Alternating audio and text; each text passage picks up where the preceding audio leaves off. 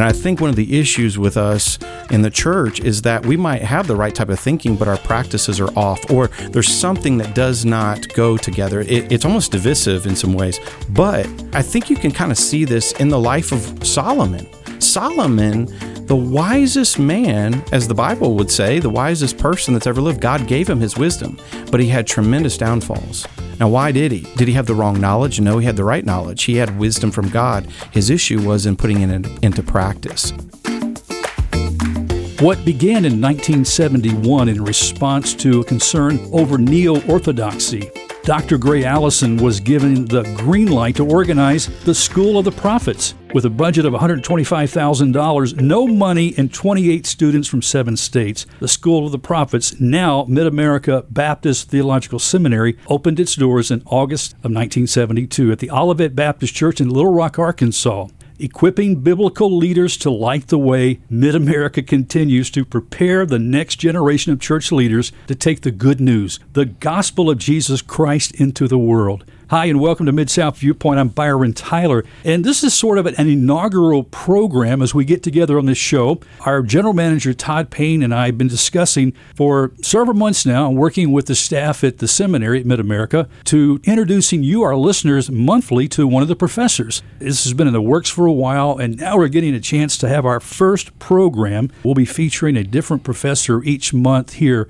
on Mid South Viewpoint, talking about numerous topics related to the Bible, the seminary, your Christian walk, faith. And I'll just throw this out. If you've got questions you would like our professors over the next few months to answer, we invite you to send those questions to email. But I'm looking forward to introducing our first professor from Mid America. We actually enjoyed some time watching the Grizzlies play some basketball at FedEx Forum. Got Dr. Mikey Mewborn. Good to be with you today.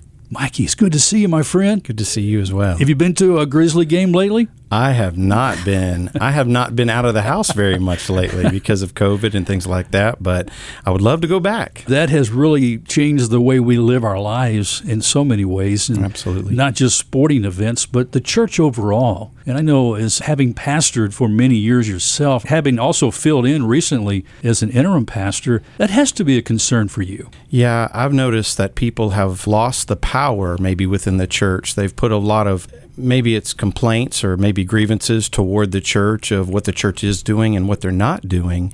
But what I've I've noticed is that there's been a lack of power because people maybe aren't focused on Christ. They get distracted in the things of life as I was the interim pastor of Broadway Baptist Church, and now I attend and serve at Crossroads Baptist Church with Rob Mullins, I've noticed that people are coming out of that type of feel and they're excited to be back in, in the church and excited to be back serving again. So we've kind of come full circle, if you will. And I think we've also seen people get excited just about the opportunity to serve in a capacity where nothing's holding them back. And I think that's good to see that again. Yeah, I think we shouldn't also forget those believers, our fellow believers in places around the world like in Peru and places of India, reports where great numbers are dying because of the pandemic, and not forget that this is a real thing. Yes. Absolutely. And my wife, being in the medical field, she just shared with me the terrible reports of what's happened around the world and what's happened even in America with the different deaths and the struggles that's in the medical field. Well, we're going to talk some in a little bit in our program about your love for church history. I know in times we're living, we're actually making history now, where we're living today and the gospel is relevant to whatever period of time we're living. The gospel is that balm, that healing agent, you know, the good news, as we said in the opening of the show here, for the soul of man. Absolutely. I love to see those moments in the church where the church responds in a biblical way that says the Bible is sufficient for all things. Mikey, when I was looking over your resume, I knew your own staff at Mid America, of course, and I think I knew you were the Associate Dean of the College of Mid America. But when I started reading all the things, in addition to the Director of Campus Life, Dean of Men, Chairman of the Department of Theology and Church History, Assistant Professor of Practical Theology. I mean, how do you manage all the responsibilities there on the campus? A lot of prayer. really, the Lord has um, just blessed me with an opportunity to be at Mid America a lot of the things that I do overlap. And so I'm able to be a professor, which helps me in campus life and helps me to know the students. And I can um, bring insights to them and encouragement to them while in the classroom, as well as being the dean of men. I can come alongside them and say, hey, how can I help you? Being the chairperson for the theology department is just fun because I get to be involved in a lot of different doctrines, the teaching of different doctrines, PhD seminars, things like that. And so I kind of set the path for the theology department and what's offered and what we do. And we're actually doing that right now. We're setting the schedule for the fall and the spring semester coming up. So very exciting times for us, but I love people. I really do. And I love to see them thrive. It's a joy for me to be at Mid America. Well, I read where you spent most of your early years growing up in Tampa, Florida. That's right. You're a Buccaneers fan? I'm a huge Buccaneers fan. Actually, the year that I moved here, uh, 2002, the next year they won the Super Bowl, which I can't believe I was not down there to see that, but uh, I heard it was a great celebration from all my family for them to win the Super Bowl again. Um, they are the true champions, apparently, for the last year in many things, many sports. You weren't part of the Idlewild church there. I was. Were you? I was. During my middle school years, we were attending Idlewild. Pastor Ken Whitten was the pastor at that time, and the church was rather small or smaller, and then it just grew quickly. And I actually ended up going to Davis Islands Baptist Church after that church later on and that's where I really saw a call to ministry in my life, which is kind of neat because Jeff Parrish was the pastor of that church, and he's also from the Memphis area. Yes, so I watched him do his internship in youth ministry over at Bellevue. He is the very reason I ended up in Memphis because I had planned to go to New Orleans Baptist Theological Seminary. And through that path, or trying to chase that path, I guess you would say, Dr. Parrish got a hold of me and said, Hey, I think you ought to consider Mid America hadn't heard of Mid America. And he said, let's fly up. And he did a day trip. And we flew up here together, saw Bellevue, saw Mid America, met Dr. Mike Spradlin, just had a great visit. And I knew within a couple of months this is where I was supposed to be. Neat to see how God works in our lives in those details. Guides us along. And you mentioned your wife, Emily, Dr. Emily Mewborn. My wife is a nursing assistant and at one time had worked with your wife yeah. there at the practice in Collierville. That's how we got acquainted originally. Like you said, she's staying quite busy now. She's very busy, and actually, she's a glutton for punishment. She's started another doctoral program, so she is working on a PhD now in nursing science. This will be her second doctorate, along with practicing full time as a nurse practitioner in Collierville. So, yeah, she's a brilliant lady and beautiful lady. Of course, together you have that son, John Wesley. John Wesley, we call him Wesley. He's so funny. He turns three this month. A funny story about Wesley we still haven't cut his hair. It's red hair, curly hair, and we just felt like we can't cut it. It's too pretty. So we've been working through it. It's not a Nazarite vow, but uh, it seems close to it at least. I love it. Well, theology is the study, of course, of God. There's a lot of ideas around the world who God is, what He's like. We believe there's one God to discover His nature, character, and plan for humankind are all in the pages of the Bible. When we use terms, Mikey, like systematic theology, biblical theology, what are we talking about?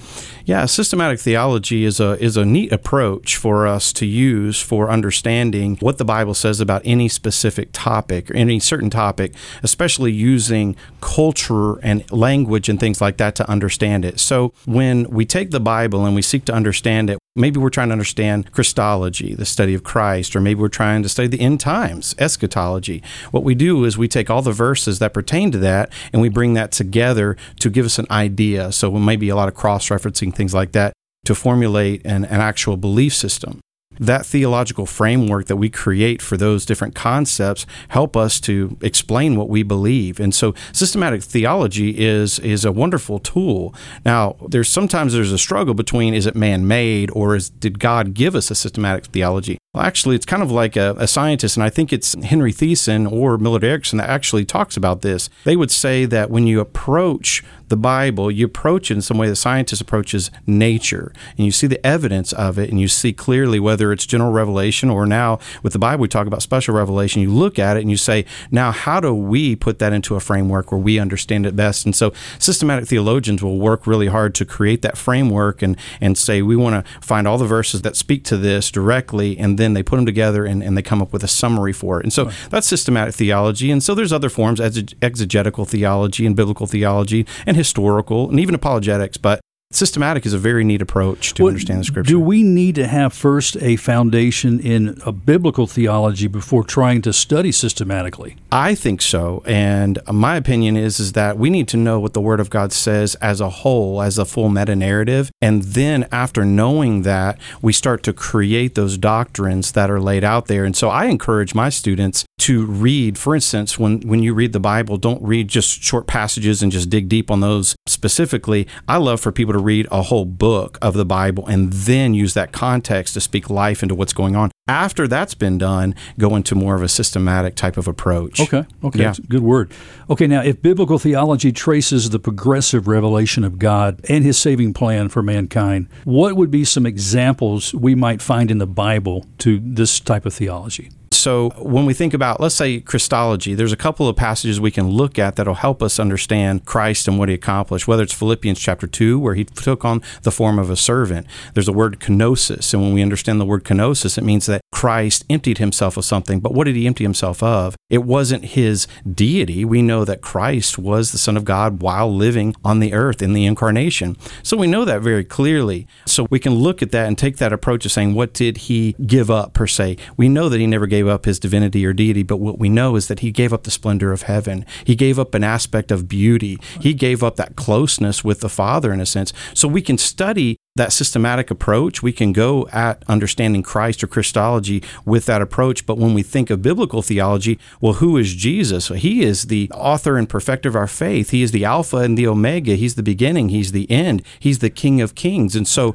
we see him as ultimately above all, the sovereign Lord of all creation. But at the same time, there are little nuances that we can break out, maybe within the realms of systematic theology. Really, just diving a little deeper. Yeah. And kind of expanding that. I love that. I was talking to someone recently, we were talking about Bible study, and he said, in the context of Scripture being written, primarily writings from the Middle East or that part of the world, there was a thought of shame and honor it had been written from. Learning things like that about text of the language, is that important for us to know that when we're trying to understand the Bible for us today? Absolutely. It is so vital for us to understand um, the text as it was written originally or how it was given to us in the Hebrew, the Greek, or the Aramaic. But it's also important to know that words have meaning. And so when we start delving into these different topics and these words, whether it's a Greek word or Hebrew word or whatever, it's so important to see what they mean along with what it's saying in that time. And so I think context is going to really give life to Right. what we look at.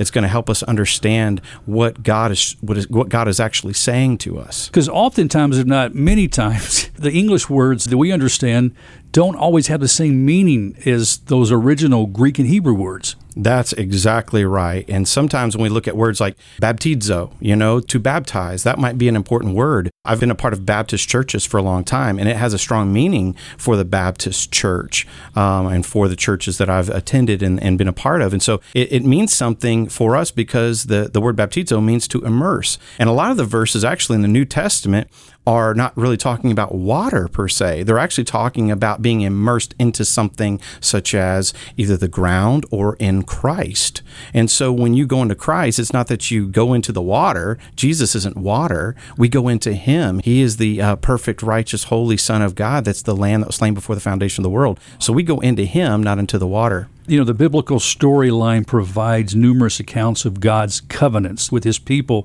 In our world today, we don't tend to use that term covenant too often. What do you suggest that we do to broaden our understanding? I love the word covenant, and I, I love it for the fact that the book of Hebrews explains it so well. I believe if you want to understand the a study of Christ or Christology in general, you study the book of Hebrews. I think that's one of your first go to books.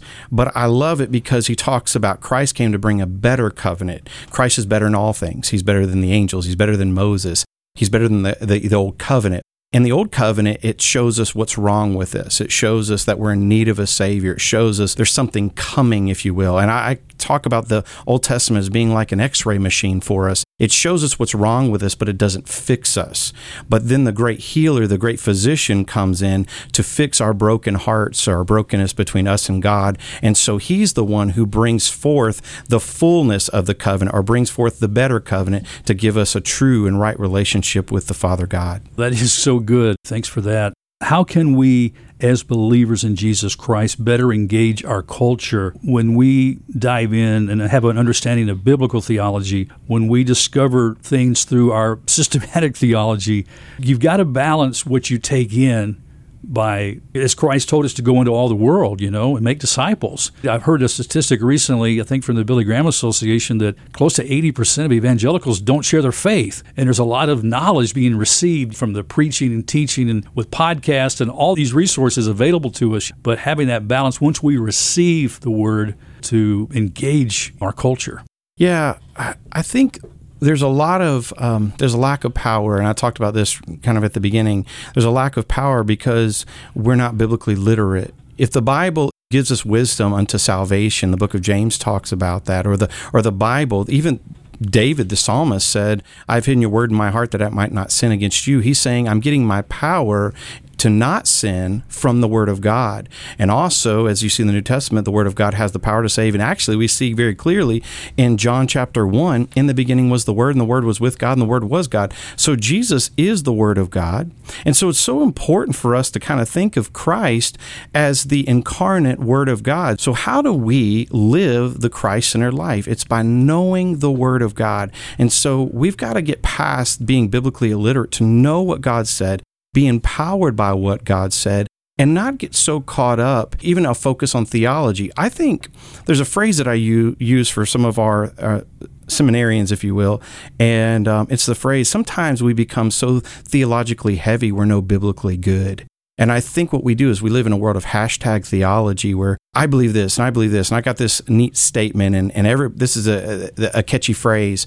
And we miss really what the Bible says. We can quote great authors all day long. But when are we quoting God? When are we quoting the Word of God? And it seems very little sometimes in our in our world. So we've got to get back to where the power is, the primary source, which is the Lord God and His Word. Amen to that. Well, I know church history, as I mentioned, is another area where you like to study and converse. What period in church history have you enjoyed studying the most personally? I really enjoy the Reformation period. I enjoyed a lot. But I teach, one of the main courses that I teach is Baptist history. And so, looking at the last few hundred years of history to see how Baptists came into being, I appreciate what the Baptists were able to do. Whether you believe they come from an Anabaptist movement, or whether you believe they come from the Reformed movement, or whether you a landmarker or a, a uh, trail of blood type of Baptist believer, however you look at it, the Baptists came through some vicious attacks where they were willing to believe and passively believe something and die for it. They didn't want to hurt anybody for their faith, but they were willing to die for it. And to see that transition of people speaking out for those types of things, I really appreciate that to see what a lot of the Baptists went through and actually put out there in their confessions to help us understand really what they believed and how they articulate it. I love studying the Baptist faith. It's interesting that you don't hear more of that from the pulpits today. Yes you would understand if you're in an academic environment like seminary, you would hear that. I could see that could be an inspiring thing to hear how others gone before us. As you referenced Hebrews a minute ago, it says we are surrounded by such a great cloud of witnesses, you know. Amen. There's a heritage and a foundation of what we believe and those who have gone before and those who have made those sacrifices in the name of Christ. That's exactly right. Um, I had a neat moment. This was a couple of years ago, I believe now, or maybe it was just a year and a half ago, but Dr. Jim Whitmire, who led worship at Bellevue Baptist Church for so many many years. Now he's at Crossroads Baptist Church, but he actually took my course, Baptist History, History of the Baptist, and he said, I have spent so many years in the Baptist Church and never heard these things before that you're talking about. It's amazing to see our history. It's amazing to see where we've come from. And so I love that because we need to get that message out there. And I think religious freedom is really grounded, and some of our presidents have actually said that the religious freedom that we are experiencing today is because of Baptist faith, the passive type of mindset. And so there's quotes out there for this that are very helpful for us to understand we had a big part in the start of America, but not just that, the freedom of religion for America. They say that history repeats itself. Is there a period in church history that could be compared to where the church is at today, do you feel? I do Um, and I always have to be careful in the way that I present this, but the conservative resurgence, the, the way that Mid America started, it started in a way of, of Dr. Gray Allison stepping up to the plate and saying a lot of schools are going a, a, more of a liberal direction in the sense that the Bible is not the inerrant, infallible Word of God, and there's issues with it. There's problems with it, so much so that we need to get on track, get back on track. And so he started Mid America with the whole thought process of saying, we got to get back to the Word and what it says, and it needs to speak to us, not us speak into it. And I think that we're at a place right now where there's all types of theology that is being spread like wildfire because of popularity and because of maybe hashtags or whatever it might be, that people are going down the wrong road. And so we're hitting uh, another issue, I think, that we would call the sufficiency of the Word of God issue, that the Bible is sufficient to speak into the issues of life. And so at Mid America, we are strongly for and supportive of the idea of the sufficiency of Scripture, that the Word of God speaks life into all things. Not everybody else. Doesn't matter how you grow up or where you come from, but the Word of God speaks life. It gives life, and in in Christ and in the Word of God as instruction to us, we can have life as well. It was in the summer of 1957 that Dr. Billy Graham preached nightly for 16 consecutive weeks in New York's Madison Square Garden to a packed audience. The New York Times reported that he shared the lessons of Sodom and Gomorrah from the Bible substituting New York for the names of the cities of sin. Mikey, how can Christians exert moral influence, what we believe from Scripture today, in a society where Christian uh, assumptions about reality they're not prevalent anymore? So there's two two ideas of thought when we think of scripture and practicing it. There's the orthodoxy it's how we think and it's do we have the right type of thinking? So right thinking is the way we would explain orthodoxy. But then there's the other side of it which is orthopraxy. It's having the right practices to go along with our right thinking and I think one of the issues with us in the church is that we might have the right type of thinking, but our practices are off, or there's something that does not go together. It, it's almost divisive in some ways. But I think you can kind of see this in the life of Solomon. Solomon, the wisest man, as the Bible would say, the wisest person that's ever lived, God gave him his wisdom, but he had tremendous downfalls. Now, why did he? Did he have the wrong knowledge? No, he had the right knowledge. He had wisdom from God. His issue was in putting it into, into practice. And so I think that's where we're seeing the struggle. And that's why I love Mid America because Mid America not only says, hey, we want to have the right thinking, but we want to have the right practice to go with it. And that's why sharing your faith is such a, a crucial part of who we are at Mid America. We want it to be a, a part of your lifestyle. Yeah. You know? Yeah. Oh, that is so important. Part of our daily lifestyle. Daily lifestyle. Daily lifestyle. Yeah. Okay, you mentioned about leadership, and that's basically what you guys at Mid America, the college and the seminary, are trying to prepare leaders engaging our society, engaging the world. So, what are some of the dynamics equipping biblical leaders? Some of the dynamics that we really look at is the idea of learning, growing under people that are maybe doing it right or doing it the, a way that shows a, a lifestyle that's credible and it has a reputation. So putting yourself under certain people that are doing it right, maybe there's some accountability in all those things, but also along with that, having that daily time in the Word of God that you are um, you're growing and you are learning from God Himself. You know, one of the things that I think we forget sometimes we are to worship, John chapter 4, we're to worship the Father in spirit and truth. We are to worship the Lord God Almighty in spirit and truth. Those are two ingredients, if you will. I know that's kind of playing with words, but two ingredients, if you will, that are non negotiables, meaning that we've got to come to the Lord. We can only come to the Lord through the truth, which is the Word of God, and the Spirit, really, who is our teacher. And so, if you have the Spirit and the teacher together, then you're going to become the influencer in your community. And not just your community, I mean, we're talking about your family, we're talking about your own self. We're talking about if you can't lead yourself well, you're never going to be able to lead anybody else. And the, the Bible talks about that with elders and deacons and things like that. So, if you can't lead well yourself, then you're going to have a hard time with everybody else. But I think spirit and truth are the two main ingredients for truly living the Christian life. I think we're so careful these days to not get caught up saying Holy Spirit too much, or we, are afraid that that might be a term that other churches use, and, and maybe we don't agree with it, so we run from it. Actually, I'd say no.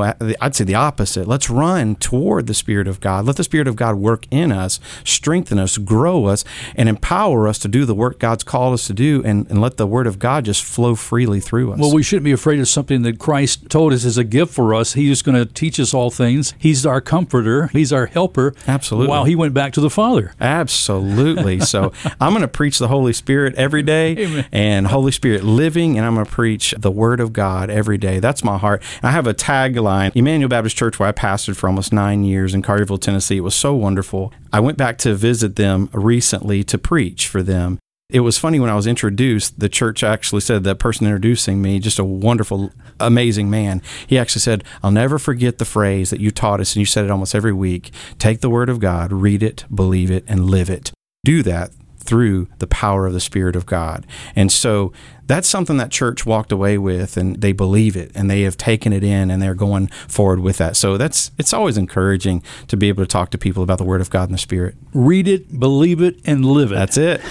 that's, a, that's, a, great takeaway and a great way for us to end our show yeah. today. Now, if somebody would like for you to expand maybe on the conversation that we got into, we couldn't complete everything. I had a whole bunch more I want to talk about, but how can they contact you? Sure. You can email me at mmewborn at mabts.edu edu, or you can definitely call the church offices, and I would love to answer any of the calls there and get back with you as soon as possible. Dr. Mikey Mewborn, God bless you, my dear brother. Thank you for being our guest today. Absolutely. It's been a joy to be here. Thank you for what you do. Praise the Lord for all He's doing in our lives. Well, thank you for what you do for Christ's kingdom through the work and ministry of Mid America Baptist Theological Seminary and the college at Mid America, too. This is the first show in our programs with Mid America. Each month, listeners, a new professor here to talk with you and answer questions. So I'm looking forward to that. Absolutely. Well, friends, thanks for listening to this edition of Mid South Viewpoint. I'm Byron Tyler. Bye bye.